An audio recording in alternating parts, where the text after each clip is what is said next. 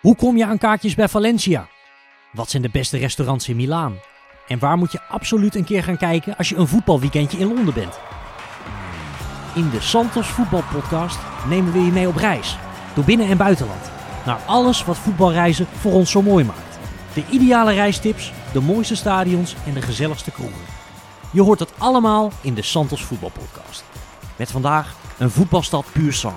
Sterker nog, nergens in Frankrijk wordt het voetbal zo gepassioneerd beleefd als hier. Vandaag reizen we af naar Marseille. Een multiculturele snelkookpan vol mooie en lelijke kanten, waar altijd wel iets borrelt, maar waar je je hoe dan ook geen seconde hoeft te vervelen.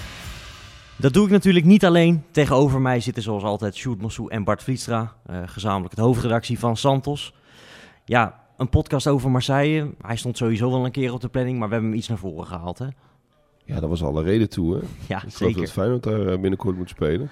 Maar we Ja. maken al de tijdloze podcast. Dus ook als die wedstrijd al lang achter de rug is en Feyenoord heeft hopeloos verloren of juist gewonnen, dan Ja. kun je nog steeds terugluisteren. Absoluut, ja. We, we, we zenden dit, als het goed is, zenden we dit uit de dag nadat Feyenoord grandioos heeft gewonnen thuis in de Kuip. Dan wel verschrikkelijk op een kloot hebben gehad eh, tegen Olympique Marseille.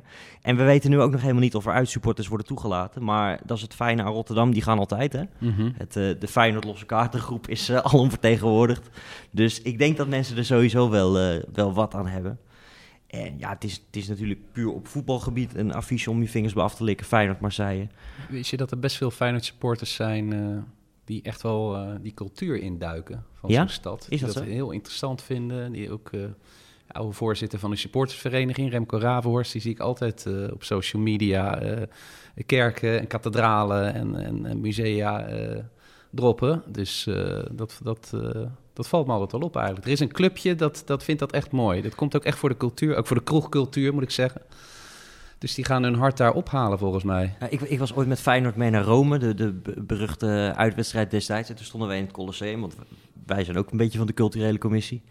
En toen stond er een Rotterdammer naast me en die stond aan zijn vrienden uit te leggen. Ja, dit was zeg maar het Auschwitz van Rome. Toen dacht ik, nou dan zit je er toch 200 jaar, 2000 jaar naast, vriend. Ja, maar goed, ik ga hem niet verbeteren natuurlijk. Nee. En al die jongens die stonden er heel braaf bij te knikken. Ik denk, ja, Je nou, hebt altijd dat- uitzonderingen. Maar goed, dit is zijde. Maar goed, in Marseille eh, kan je je lol op, want het is, het is hoe dan ook een bijzondere stad. Maar Ja. was jij er voor het eerst? Poeh, ik denk iets van twintig jaar geleden. Ja, ik denk eh, nog met mijn ouders. Een beetje, Op de camping in de buurt? beetje Zuid-Frankrijk verkennen. En dan toch ook maar even naar die, eh, naar die broeierige stad gaan. En eh, ja, je moet wel weten... En dat weet jij als francofiel natuurlijk veel beter. Maar je moet wel weten waar je moet zijn. Anders, Vooral je- weten waar je niet moet zijn. ook. inderdaad, anders als klein jochie... eh, dan eh, kan je best wel geïntimideerd raken. En ook als groot jochie trouwens. Dat, eh, ja, je hebt best wel hele heftige wijken. En eh, daar moet je toch echt oppassen. En eh, word je ook wel gewaarschuwd hè, door de, door de Uber-drijvertjes en, de, en door de taxichauffeurs. Maar eh, ja, ik, ik hou heel erg van om ook in Frankrijk eh, zo'n eh, zo'n fiets te pakken van zo'n fietsenplan. En dan op die fiets door zo'n stad te crossen. Maar in Marseille doe ik dat toch ja, liever niet. Nou, in het centrum kan het prima. Alleen er zijn gewoon buurten, bijvoorbeeld, ehm, zeker voetballiefhebbers, die hebben dan nog wel eens de neiging om richting een geboortehuis te gaan. Zo, dat kan natuurlijk in Amsterdam mooi. Als je naar Kruif of hier in Rotterdam in het Oude Noorden, ga je op zoek naar de roots van Koemelijn. Maar je moet in Marseille niet per se op zoek gaan naar de roots van Zidane, want die komt echt uit een van de armste buurten van, van Marseille, echt ver buiten het centrum. En tenzij je drugs komt kopen, maar anders heb je daar gewoon niks te zoeken. En Is daar geen enkele herinnering aan? eh, nee, in die wijk, toevallig zijn, zijn huis is ehm, twee jaar geleden, denk ik, is dat gesloopt. Ehm, want ja, dat is dan zo'n typisch Franse banlieue. Maar ja, in Marseille ligt het dan wel gewoon op de mooiste plek van de stad. Met uitzicht over de zee en zo. Dus op een gegeven moment zijn er ook projectontwikkelaars achter gekomen. Dus dat wordt nu omgebouwd tot, tot hartstikke dure appartementen. Maar als je het niet weet, eh, merk je er niks van. Dat is de wijk Castellaan.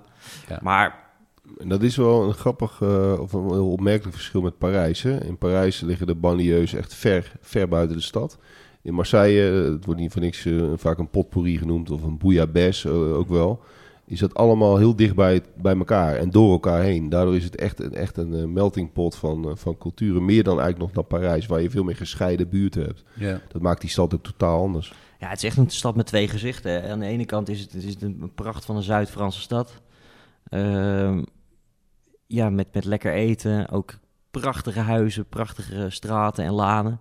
Maar ja, er, er, gebeurt ook heel veel wat het daglicht niet kan verdragen. En zeker als het donker wordt in Marseille. is een beetje, beetje zoals Napels ook. Hè? Een beetje vergelijkbare stad misschien ook wel. Ja, dat doet, doet het heel erg aan denken. Ja, het, het, het heeft, heeft ontegenzeggelijk heel veel charme.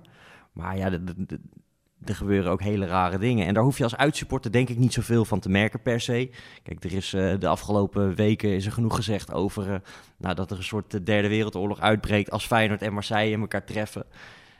Het, het, is niet per se gevaarlijker dan een andere Europese uitwedstrijd die Feyenoord heeft gehad. Of het nou Rome of, of Napels is. En ja, daar zijn ook incidentjes geweest. Maar dat wil niet zeggen dat je dat per se iets van hoeft te merken. Het wordt geen soort zelfmoordmissie naar, naar Marseille. Nee, joh, ben je gek. En, en Marseille heeft ook inderdaad prachtige stukken. En ook Marseille is natuurlijk door de, de vele toeristengidsen van de laatste tien jaar enorm opgehyped. Beetje zoals dat met Rotterdam ook is gebeurd. Hè? Er stond op een gegeven moment ook iedere Lonely Planet in de top 10. En uh, dat was met Marseille ook zo. En dat, dat zie je ook wel terug in de stad. Ik ben in 2016 ben ik er veel geweest voor het EK. En dan zag je wel een groot verschil met de keren daarvoor, of de tien jaar daarvoor, uh, in de tijd van, uh, die Bart net ook beschrijft, weet je wel, vroeger op vakantie. Um, er is wel veel, ook wel veel verbeterd. Er zijn, er zijn ook hele buurten zijn enorm opgeknapt. Havengebieden die, die enorm hip zijn geworden. Dus het is echt niet zo dat je daar continu beroofd wordt. Het is ook wel grappig dat je, dat je het vergelijkt met Rotterdam. Want ik denk dat zowel de stad heeft raakvlakken met Rotterdam. Het is een havenstad, een mengelmoes van allerlei culturen. Uh, ja, wat, wat we net zeiden, een rauw randje zoals dat ook in Rotterdam uh, er wel is, maar wat vooral voor buitenstaanders intimiderender is dan, dan voor Rotterdammers of, of voor Marseille zelf. Um, en ja, twee clubs die ook. Het is echt een geloof, zoals, zoals Feyenoord dat is in Rotterdam. Um, is Marseille dat ook voor, voor de Marseille? Je kan in, in Marseille geen straat inslaan. Uh, of geen plein oversteken. Of er loopt een jochie te voetballen in een Marseille-shirt. Of er komt een scooter voorbij met gasten in een Marseille-trainingspak. Of er hangt ergens een, een vlag uit het raam. Ja, ik hou daar heel erg van. Dat je eigenlijk constant wel met je neus op de feiten wordt gedrukt dat er een voetbalclub zit. Ja, je noemde al even Parijs. Ja, je kan, in Parijs kan je ook prima ontgaan dat, dat daar een van de grootste clubs tegenwoordig van de wereld speelt. Nou, dat heb je in Marseille niet. Dat voetbal, dat, dat is overal. En dat, dat maakt het denk ik ook zo mooi. Zeker. En het is ook een op zichzelf ik zou zeggen wel Marseille heeft zijn, zijn rug naar Frankrijk toegekeerd. Hè? Dat is natuurlijk ook zo. Aan de ene kant heb je de zee en daarachter liggen de bergen. Dus het staat, eigenlijk met zijn rug naar het land toe. En daardoor zijn de mensen ook enorm trots op om, om deel uit te maken van dat Marseille. En daar hoort die voetbalclub natuurlijk enorm bij. Je hebt die Netflix-serie Marseille gehad, die, die je trouwens zeker moet kijken, waar je dat ook heel goed terugziet. Uh, maar dat zit, hem, ja, dat zit hem in alle kieren en gaten van die stad gewoon. Ja, dat. En, en het is natuurlijk ook zo dat uh, ja, het, is, het is eigenlijk waar heel koloniaal Frankrijk van vroeger samenkomt. Hè? Want ja, de, de boten vanuit Afrika die kwamen vroeger aan in Marseille. En dat vestigde zich dan toch daar in de buurt van de haven. Daardoor is in Marseille is, is de grootste Arabische cultuur, geloof ik, van heel Europa. Uh, maar ook meer uit West-Afrika, dus, dus Senegalezen, Ivorianen. Uh, maar dat komt wel allemaal samen in de liefde voor die club. Dus, zie je terug op de tribune, hè? zie je echt terug op de tribune, ja. ja. Veel veel gemixter geheel dan, dan je in je Nederland eigenlijk uh, gewend bent. En dat, dat, dan zie je bijvoorbeeld hele groep, groepen zwarte jongeren die ook zonder shirt met hun vlaggen staan te zwaaien. Dat, dat zie je in Nederland niet. Wij missen dan toch een beetje die aansluiting. Zo. Maar zeker in Marseille is dat helemaal geen issue waar je vandaan komt. En uh, ja, dat is fantastisch om te zien. En dat, dat geeft het ook misschien wel net weer een iets on-Europese sfeertje mee dan, dan je bij andere clubs uh, gewend bent. Ja, ik vind het ook grappig dat juist die superruige gasten zie je ook gewoon in dat babyblauw. Dat babyblauw, dat contrasteert er zo lekker mee. Het is sowieso een waanzinnig uh, tenue, vind ik. De trainingspakken zijn ja. ook fantastisch en die zie je steeds meer uitwaaieren over de rest van Europa. Je ziet ze in Nederland nu ook veel lopen. Ja, ik vind het ook heel mooi, maar het is eigenlijk babyblauw. Ja. Beetje, een beetje gek, maar ja, het is sowieso best wel een, een club van contradicties natuurlijk. Hè? Met, met, met, met uh, malafide voorzitters die, de, die door de hele wereld worden uitgekost... En, en daar nog steeds op handen worden gedragen... waar je niks verkeerds over mag zeggen. Want dan heb je gewoon een groot probleem. Ja, maar ik denk dat dat wat jij net, want je hebt het natuurlijk over Tapi. Ja. Die daar, uh, ze hebben de Champions League gewonnen aan zijn hand. Ja, er ging wel eens een, een steekpenning naar een scheids. Er zijn ook verhalen over dat er, dat er toch voor bepaalde Europese affiches... dat in één keer de halve ploeg van Milan zich toch niet helemaal lekker voelt... en op de wc zat, weet je wel. Dat, ja, dat er misschien toch ook wat in het eten is gegooid of zo. Nou, dit is natuurlijk de beroemde omkopingszaak... wat ze de titel heeft gekost in dat jaar... Maar in Marseille dan wordt het toch wel benaderd van ja, maar hij was wel een echte en een, een, man die alles deed voor de club. Dus met andere woorden, regeltjes mogen een beetje verbogen worden. En dat merk je eigenlijk in alles in de stad.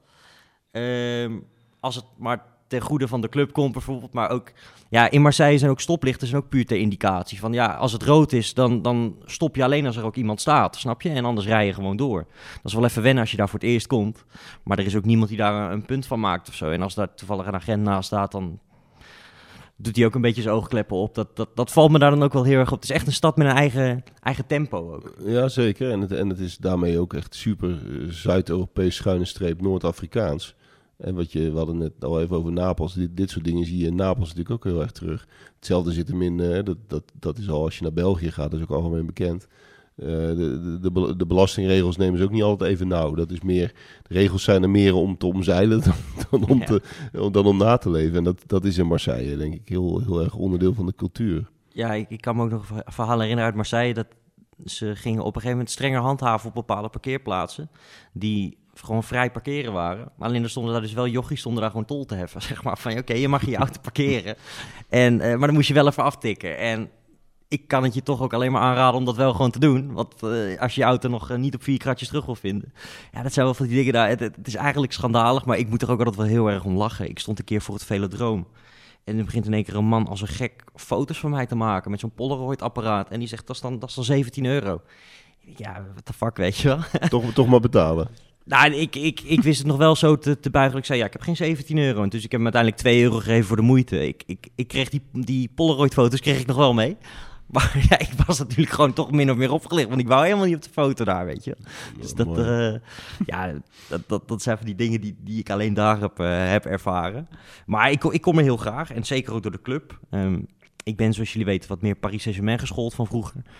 Maar het, ik heb niet die hele rivaliteit uh, geadopteerd of zo. Nee, ik, ik vind het een, misschien wel de meest interessante club van Frankrijk uh, om te volgen. Omdat er zoveel stromingen zijn met uh, ja, toch ook de supporters die een hele belangrijke stem hebben. Nou, jij, jij, jij zegt het net Bart over malafide voorzitters. Maar ook die sfeer in het stadion, die, die is echt waanzinnig. En als er nou iets, een stadion is, wat, wat mooi is opgeknapt, is het wel het Velodroom, denk ik. Het is, uh, het is geweldig opgeknapt. Ik, ik, ben ooit in het oude stadion ben ik alleen uh, een keer binnen geweest uh, op een vakantie, niet bij een wedstrijd. Maar dat was natuurlijk ook heel karakteristiek. Kennen we natuurlijk allemaal van die goal van Bergkamp. Die open, die open hoeken, Ja. die, die, die, die open tribunes, die, rond, die rondaflopende tribunes. Nou, super herkenbaar. En dan zag je, daardoor zag je ook het landschap goed. Hè? Je zag de stad er eigenlijk doorheen. Prachtig. Maar het, het verbouwde stadion is ook nog dusdanig karakteristiek dat het nog steeds heel tof is. Het is heel herkenbaar. Het heeft een weergeloos dak. Dat ook als je vanuit de hoger gelegen delen van Marseille over de stad uitkijkt, zie je het vanuit alle hoeken liggen. Dus dat is wel heel erg geslaagd, ja. Ja, als je een stadion echt, echt ideaal, hoe dat is opgeknapt, inderdaad met dat dak erop. Het heeft zijn oude karakter behouden doordat het nog steeds heel erg golft. Ik bedoel, ken jij een stadion dat, dat op die manier heeft. Wat ook uh, een mooie link heeft natuurlijk naar de, naar de zee die erachter ligt. En inderdaad door de hele stad heen, zeker ook in het donker, dan ligt dat schitterend op. En dan is dat gewoon een, uh, een baak in de verte, zouden we in Rotterdam zetten. Ja, nee, maar dat, dat is het inderdaad ook. Want die, die bogen van de tribune zitten er nog steeds in. En ja, ik als uh, stadionfetischist vind het nog steeds wel jammer dat ze het verbouwd hebben. Omdat ja, ik toch ook inderdaad altijd aan Bergkamp moet denken. Aan, wat, toch een beetje ons thuisstadion in 98. Hè, met, ik geloof dat ze er drie keer speelden in totaal. Ja. En dan met die, met die hele die tribune tegenover de hoofdtribune volledig in het oranje. Maar daardoor blijft nu bijvoorbeeld de sfeer van de supporters blijft veel beter. De akoestiek is natuurlijk enorm verbeterd. Vroeger stierf dat weg uh, ja, in het luchtledige. En nu is dat, uh, blijft dat lekker hangen. Dus ja, het is oorverdovend als je er bent. En dat is het als het een halve finale is tegen Feyenoord of, of tegen een andere grote Europese club. Maar dat is ook als ze thuis spelen tegen Troyes. Want die ultra's die blijven toch wel gaan. Die staan uren voor de wedstrijd al op het stadionplein.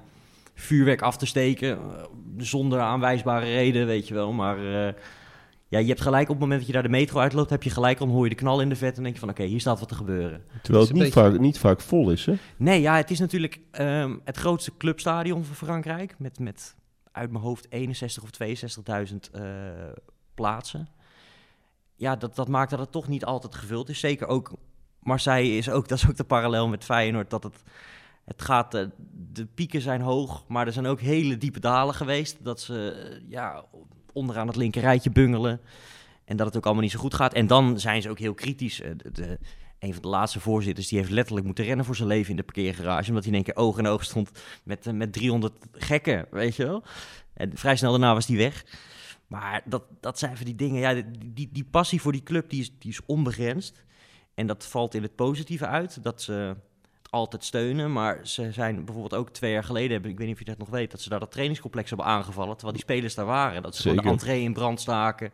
Die wedstrijd werd, ging ook s'avonds niet door, want ja, onder zulke omstandigheden, ja, die spelers waren ook helemaal in shock. Ja, dat zijn wel van die dingen die alleen daar gebeuren. Het is wat anders dan een busje opwachten. Hè? Wat dat is wel doen. wat anders dan een busje opwachten. En, en daar heb jij volgens mij ooit een column op geschreven dat het altijd hetzelfde verloopt. Ja, de patronen zijn altijd hetzelfde, ja. Ja, dat is heel Ja. herkenbaar. Over, begint, over, begint één iemand te, eh, die begint iedereen stilte te manen en dan lult er eentje weer doorheen en dan is het weer brullen. ja, Maar eh, ja, daar luisteren ze wat minder. precies. Het zag er redelijk intimiderend uit. Wat ik daar trouwens ook typisch aan vind, en, en jij bent een francofiel, eh, Jean-Paul, maar toch, kijk, ik vind Frankrijk is een mooi voetballand, laat dat gezegd zijn, maar het, het is niet zo dat je in iedere Franse stad de, het voetbal voelt. Eh, als Nee. je in Toulouse bent, ik noem maar wat, of in Toulon of zo, dat is niet zo dat, je daar, eh, de- dat daar de stad doordrenkt is met voetbal, zoals je dat toch in Engeland eh, meer hebt. Sterker nog, dat zijn rugbysteden. Toulouse ja, en Toulon Ja, die noem ik dan toevallig. toevallig. Maar je kan ook een andere noemen. Aix-en-Provence, vlakbij Marseille. Zie, merk je dat ook? Maar in Marseille is dat rigoureus anders.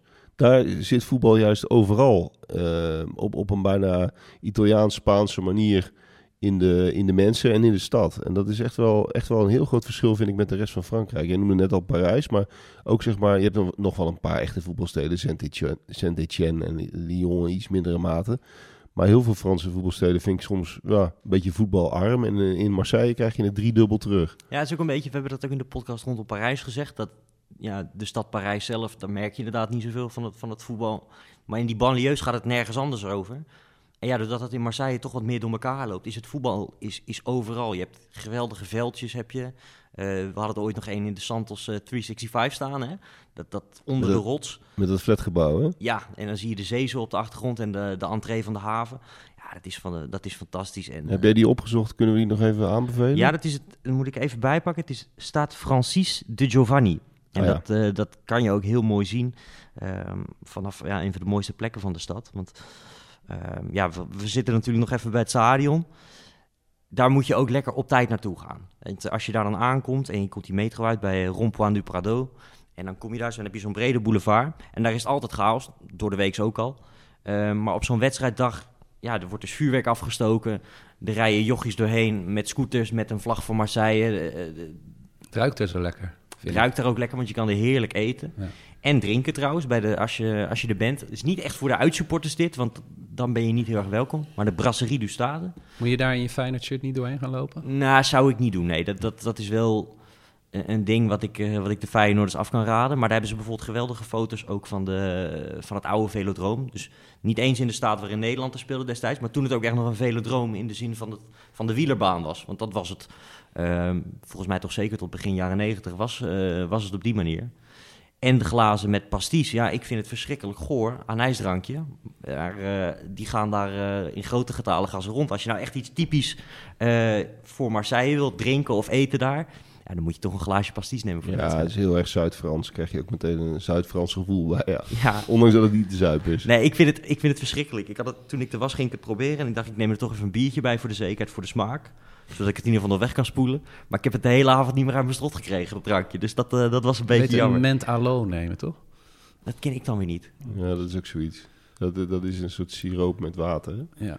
Ik ga er sowieso niet zo goed op, op al die, eh, die sterke drankjes. Ik, ik, ik vind weinig lekker in die, eh, in die hoek. Maar, en wat ook wel leuk is, ook weer niet voor de Feyenoorders... dat, dat, dat is eh, de fanshop van de harde kern. Die zit eigenlijk op het rijtje, ook daar tegenover de hoofdingang van het stadion. Ze hebben natuurlijk ook een grote megastore, zoals elke Europese club. Maar je hebt dus ook de fanshop van de supporters. Nou, de helft gaat over Paris Saint-Germain al, weet je wel. Ja, dezelfde tekst eigenlijk als hier, van 110% anti-Paris en dat soort dingen, weet je wel. En nog erger, denk ik. En nog wel erger. Ja. En je had daar dus, dat, dat heb ik nog nooit gezien, op de deurmat liggen een paar Paris Saint-Germain shirtjes. Eentje Nee. van Messi, eentje van Neymar. En als je daar naar binnen wil, dan moet je daar even je voeten opvegen eh, op dat shirt. En dan gaan ook mensen mee op de foto. Van, van groot tot klein, dus dat, dat zit er Ja, maar ik wil toch in. naar die zaak toe natuurlijk. Ja, Al Kan ik daar dan toch gewoon wel naartoe? Nou, Ik trek geen Feyenoord shirt aan. kan je gewoon naartoe. Dan er Zeker, dat, dat, dat, is, dat is geen probleem. Alleen En je mijn moet kinderen ook eventueel. Ja, sterker nog, eh, hartstikke welkom als we je voeten maar vegen. Hè? Zoals het, eh, ja, even je voeten vegen voordat je naar binnen gaat. Maar het staat velodroom. Je moet het sowieso een keer ervaren hebben of je er nou voor Feyenoord naartoe gaat of een keertje zelf. Eh, ja, ik, ik blijf me elke keer als ik er ben verbazen over de sfeer daar. En er is relatief makkelijk aan kaartjes te komen. Gewoon via de officiële website van de club. Ook voor de Classico tegen Paris Saint-Germain ben je wel wat meer kwijt. Gaat het vanaf de 100 euro vaak. Dat hebben ze ook wel door. Ehm, Maar dat is een inferno, hè? Dat, is niet normaal. Ja, en dan Dat zijn er nu geen uitsupporters meer bij. Dat, dat is dan ergens nog jammer. Maar er is altijd aan kaarten te komen. En als je niet aan kaarten bent gekomen... eh, ik ben nog nooit ergens geweest waar zoveel zwarte eh, handel is als in, eh, in, in Marseille. Dat is misschien ook wel eentje voor de Feyenoord losse kaartengroep. Dan doe je jezelf maar even volgens een Engelse toerist of zo. Maar alleen niet de fout nemen dat je het koopt op de virage. Want de virage, dat is dus achter de goal. Dat kan ik iedereen aanraden die als neutrale kijker of als liefhebber van Marseille een keer een wedstrijd wil beleven. Want je kijkt je ogen uit. Ehm, maar daar wil je als uitsupporter niet terechtkomen. Dat, eh dan val je gelijk op en dan eh, kan je wel eens een probleem hebben. Goed dat je het er even bij zegt, ja. ja, Ja. dat moet je niet hebben. Ik Ehm, vind die tyfo's altijd spectaculair, hoor. ja, en, ook, normaal. en ook het Ozarmen. Dus dan gaan ze van de ene kant naar de andere kant zingen. Ja, dat, eh, ik ben niet altijd fan van hele geor eh, georchestreerde eh, stadionbeleving, eh, zoals in Duitsland en zo. Maar het, is, het, voelt hier wel wat echter en zo. En Ja. dat, dat, dat, ja, ik kan het heel erg waarderen. En ehm, ja, het, het is ook onmogelijk om daar niet... Om daar een slechte, ja, een slechte wedstrijd wel, maar ik, ik was er dan laatst tegen Monaco. En dat was eigenlijk een draak van de wedstrijd. Maar toch verveel je je geen seconde. Terwijl, ja, als ik bij Utrecht kom, dan zit ik wel eens... zeg waar zitten we nou naar te kijken met z'n allen? eh, weet je wel? En dat heb je daar dus niet, want er is altijd wel iets te zien. En ja, de supporters kennen daar ook maar twee emoties. Dus ze zijn of heel blij of heel erg boos. Dus er is altijd wat, wat te beleven. Dat is het beste ook. Ja, dat, Ja, dus, dat- dit- zo moet dat ook. ja, vind ik eigenlijk wel. Ehm, maar goed, los van het voetbal zelf is er in Marseille ook nog wel eh, genoeg te beleven. Ik denk dat jij er toen ook bent geweest met die enorme veldslag, of niet? Met die, Engeland, eh, Rusland. ja, Jazeker, daar was ik bij. Ehm, toen kwamen de, de, de, de hooligan-troepen van, eh, van allerlei Russische clubs kwamen toen de tribune op om, eh, om er even volop te klappen. En toen was het in de stad ook heel onrustig. Dit was de, ook EK 2016. Ehm, er werden mensen, ook echt gewoon Engelse gezinnen, die echt gewoon op het terras zaten. Op een van die mooie, want dat vind je ook volop in Marseille. Gewoon mooie pleintjes waar je rustig kunt zitten. Die werden daar ook gewoon afge, afgeveegd. Later zijn die hooligantroepen natuurlijk eh, streng toegesproken door, eh, door, door Poetin. Dat is het enige voordeel van een, van een dictator. Ja. Die heeft zich gelijk gewaarschuwd. Als jullie in 2018 eh je misdragen, dan stuur ik jullie als de wielen weer gaan naar Siberië. En vervolgens bleef het in 2018 verrassend rustig. Maar in 2016 was het, was het inderdaad één grote chaos. Ehm, ik ben ook nog geweest bij die halve finale tegen Frankrijk tegen Ja. Duitsland. ben ik ook geweest. Ja. En toen, ehm, eh, toen zag je wel dat... Kijk, Marseille is ook wel minder op Frankrijk gericht. Hè? De, ze voelen zich veel meer uh, dan, dan Frans. eh, ondanks het volkslied. En, en dat, is, dat is ergens ook wel, wel, wel, wel typisch voor zo'n zo'n type stad. Ehm, ook heel opvallend. En eh, dat is even een, een klein zijspoortje nog, maar dat heb ik altijd wel opvallend gevonden. Toen je die, die grote etnische rellen had in heel veel Franse steden in 2005 en 2006 was Marseille eigenlijk de enige, of een van de weinige grote steden in Frankrijk waar eigenlijk niets gebeurde, althans niets noemenswaardigs gebeurde.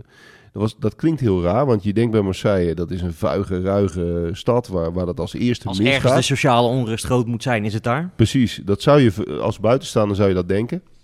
Het gebeurde juist in Marseille niet. Dus waar overal die, die rellen waren met die brandende auto's, was het in Marseille juist relatief rustig. En de verklaring is daarvan uh, is vaak uh, gezocht in het feit dat Marseille gewoon van oudsher uh, zo um, multicultureel is en, en zo eigenlijk aan gewend is dat, dat verschillende etnische groepen door elkaar heen leven, dat het daarom eigenlijk goed ging. En omdat, hè, wat we er straks ook al zeiden, doordat die, doordat die, die uh, banlieues eigenlijk door de stad heen zitten verweven, zijn mensen gewoon gewend om naast elkaar te leven. Er is nog een, nog een theorie uh, over, en dat is, ja, onrust is slecht voor de handel. Kijk, dan, er gebeuren natuurlijk in die banlieues, zeker de drugshandel, ja, die is daar, ja, in Nederland kunnen we er ook wat van, maar uh, bijna nergens zo groot als elders in Europa. En ja, op het moment dat er natuurlijk nog meer sociale onrust in dat soort buurten is, uh, worden er strengere controles gehouden. En, en nu is dat toch allemaal ook wel een beetje afgekaderd af en toe. Als de politie er niet hoeft te zijn, komen ze er ook liever niet. Ja. Dat, dat is ook een theorie. Dus dat, ja, het, het, wat jij zegt, het is een hele interessante stad. Ik ben toen ook bij die halve finale geweest trouwens. En toen heb ik op de Zwarte Markt heb ik twee kaartjes gekocht. En ik snap nog steeds niet hoe dat Maar er stond op het kaartje stond 165 euro.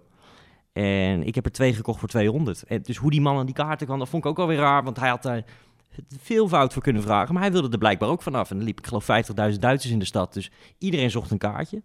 Ehm, maar ik had in één keer voor, voor 200 euro had ik twee kaarten voor een halve finale Frankrijk-Duitsland. Terwijl eh, ja, die hele stad was op zoek naar een kaartje. Dus dat, dat, ja, dat was voor mij ook een onvergetelijke ervaring. Dus eh, ja, Marseille kan als voetbalstad bij mij sowieso niet kapot. Maar jij noemde het al even, die terrassen in de stad. eh, de Vieux-Port, de oude haven.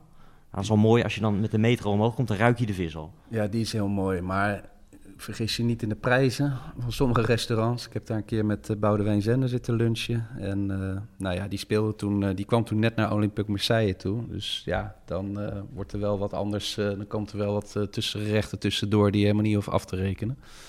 Maar dat waren wel echt. ja, poepziek. Ja. Dat heb je daar. En, en, en prachtige, prachtige oude haven. mooie mensen lopen daar langs dat, ja, dat, dat is weer een hele andere kant van Marseille. Tet er ook weer scootertjes tussendoor, maar ja, dat is weer super modern. Dan, moet je, dan denk je dat je in Nice of in Cannes uh, zit.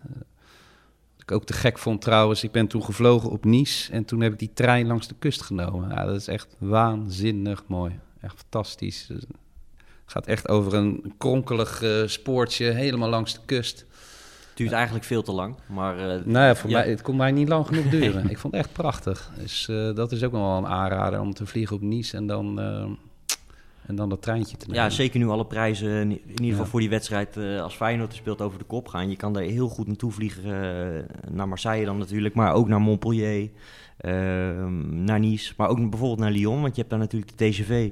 Die rijdt iets harder dan bij ons. Uh, ik, ik, ik, uh, toen ik in, in, Lyon zat, ben ik wel eens gewoon een dagje naar Marseille gegaan. Gewoon een uurtje heen en een uurtje terug met de trein. En dan uh, betaalde je 20 euro enkele reis. Dus dat is ook nog wel betaalbaar, ook ja. goed te doen. Um, en er gaat ook gewoon een TGV vanuit Parijs trouwens. Dus dan zou je vanuit Rotterdam, als je een beetje goede aansluiting hebt, kan je zo in 6, 7 uur kan je een hartje Marseille staan. Nou, dat, dat is toch ook niet gek, lijkt me. Nee. nee ja, je kunt er een hele week van maken. Ja, als nee. je naar Marseille gaat. Kijk, als je, als je wil, kan je daar zeker lekker in het voorjaar, dan is het fantastisch daar. Toen ik er was, was het ook al heerlijk weer. En dan, uh, ja, dan, dan sta je bijna huilend op het vliegveld dat je weer terug moet. Uh, ja, in Marseille, voor uitsupporters, kijk, je kan ook Jacques Dardon, ja, nu niet meer dan, die kon je ook loten, maar dan toch liever dit. En die Vieux Port, ja, is ook voor, voor uitsupporters uh, geweldig, want zeker aan de zuidkant ervan, de Quai de Rive Neuve, daar zit ik geloof vijf, zes Irish pubs op een rijtje. En dat is wel de plek voor een uitsupporter om even lekker... Uh, je staat er altijd in het zonnetje, dus dat is ook wel fijn. Ja, het is, het is een tikje toeristisch daar, die hoek. Want je hebt dat moderne gedeelte wat Bart net beschreef. En je hebt zeg maar ook zo'n toeristenhoek. En daar zitten inderdaad die Ierse pubs. Ja, daar is niks mis mee voor een voetbalsupporter. Gewoon, nee, uh, precies. Kijk, als jij, als jij niet als uitsupporter komt... dan moet je natuurlijk naar het OM-café. Dat zit op de kop van de haven. Uh, ja, daar, dat hangt helemaal vol met logos van de club. Ik weet niet precies of het nou ook echt van de club is... Maar maar dat, dat, heeft wel zo'n officieel clublogo erboven. Ja, precies. Je zou het, het bijna denken. Het, het, heet officieel uh, La Brasserie, maar iedereen noemt het het OM-café in Marseille. En het hangt binnen ook helemaal vol met foto's van Papin tot Vuller, uh, Raffanelli, Drogba, die, die echt een soort heilige nog steeds is daar uh, in de stad. Ja, dan moet je eigenlijk gewoon even doorheen lopen. En, en ook even gaan zitten trouwens natuurlijk, want het is de mooiste plek van, van de hele stad vind ik eigenlijk. Um, maar dat is zeker een aanrader. En ook natuurlijk voor, voor, voor wat kleinere groepen Feyenoord uh, supporters ben je er ook van harte welkom. Uh, maar als jij met 200 man komt, kan je beter naar een van die Irish pubs gaan. Die zie je ook graag komen. Ja. En je kunt er uitstekend eten. Het is echt zo'n klassieke, beetje amodieuze brasserie. Maar wel, uh, wel echt zoals je dat in Frankrijk een beetje voorstelt. En goed eten. Ja, wat ik heel mooi vind ook in Marseille is de Notre Dame de la Garde. Ja, dat wou ik nog zeggen, ja. ja. Ben je daar ook geweest? Ja, wel een flinke klim. Je bent nog niet gaan lopen, hè?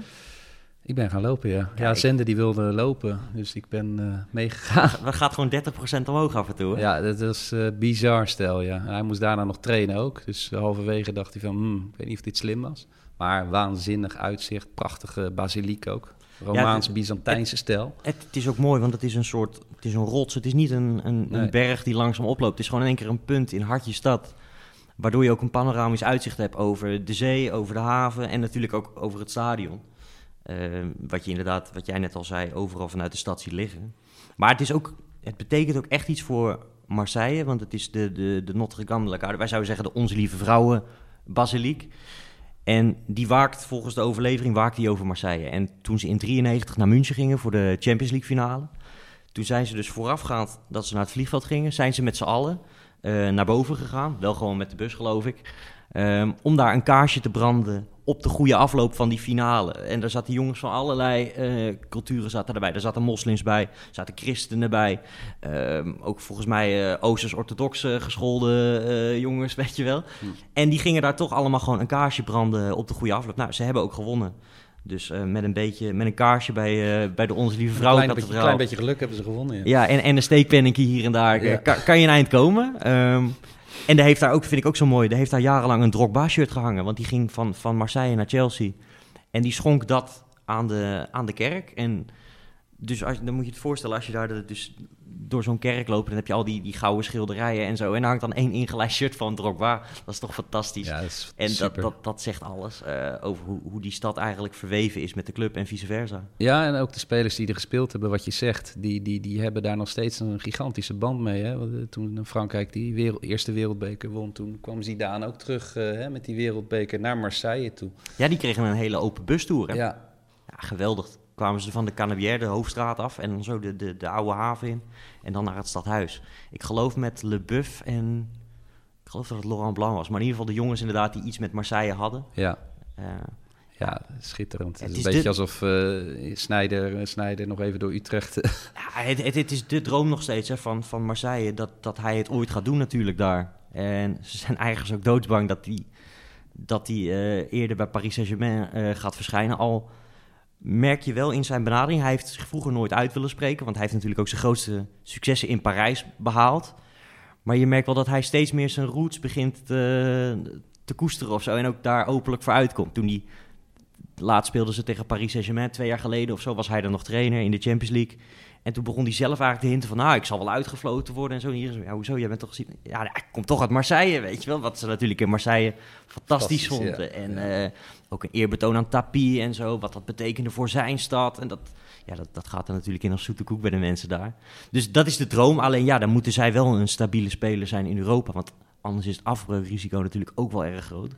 Dat is sowieso heel groot. Voor iedereen daar. Absoluut. Dat ja. is, dat is, wat dat betreft past het ook precies in het rijtje van, met van die typische ja. uh, rauwe volksclubs. Het kan, maar, het kan zo ongelooflijk misgaan. Maar daarom is die Sampaoli ook zo goed. Want kijk, als je daar ja. bijvoorbeeld Ron Jans neerzet, wat natuurlijk een goede trainer is. Ron maar, Jans bij Olympique Marseille. Ja, maar keurige man, weet je. Ik denk nou dat ja, die... hij bij Standaard Luik. Ja, dat, ja, dat ook ging heel ook niet heel klaar. goed. Ja, precies. Nee. Dus, dus, en zo'n Sampaoli, ja, als, als, als Zuid-Amerikaan ben je dan denk ik toch weer niet zo heel gauw onder de indruk van een boze supporter hier en daar. En hij loopt zelf ook hartstikke gek te doen langs de lijn.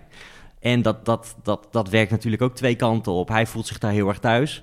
Kijk, zo'n man kan je denk ik ook minder gauw bij Manchester United of Manchester City neerzetten. Dan gaat dat ook misschien wel tegen wat haar uh, in... Ja, nee, dat, dat past. Ja. Je, je moet bij Marseille, en dat is, ja, dat is de kracht en, de, en ook een beetje de, de bananenschil van dat soort clubs. Dat is bij Feyenoord natuurlijk ook heel vaak. Ze gaan ook een beetje types zoeken die bij de cultuur van zo'n club horen.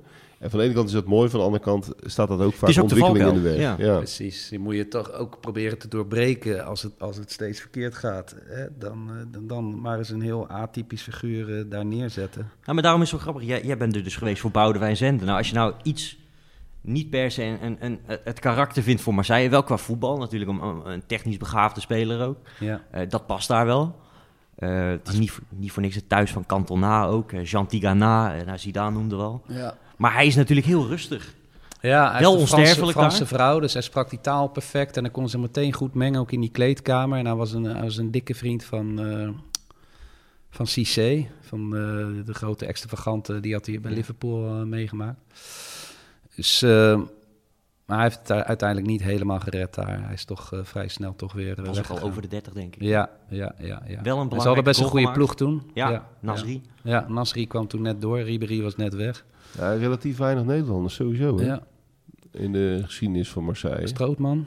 Ja, maar ook weinig heel succesvol. Ja. En Stroopman ook niet. Ja, Van Hanegem had het natuurlijk ooit moeten Ja. worden. Hè? Die, die was toch dat ze hadden gestemd thuis of zo. Ik zag het verhaal. van bekende de- verhaal van de hond. Schitterend verhaal. Het was 2-2. Ja. En de hond had de beslissende stem. Hoe heet de hond? Bello? Wodan. Oh ja, Wodan, ja.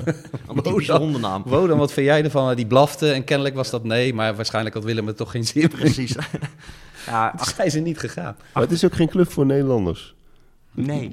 Dat, dat is gewoon eh, dat is heel onlogisch. Om, om een Nederlander bij Olympique Marseille. Soms past dat. eh, wij passen dan zo- zo- zogenaamd bij Barcelona en bij Marseille. Ja, maar ja, al de drie smertes bij Napoli had ik van tevoren ook geen eh, geld op gezet. daar. Dat is waar. Er zijn natuurlijk altijd ook wel uitzonderingen. Maar ik, ja, eh, verzinnen ze een Nederlander. Arne Slot is succesvol bij, bij Feyenoord. Ja, sorry. Maar Ja, dat had je ook niet kunnen voorspellen een jaar ja, geleden. Maar bij Marseille moet ik het nog maar zien, Bart. Aan de slot. Ja, ik ben benieuwd.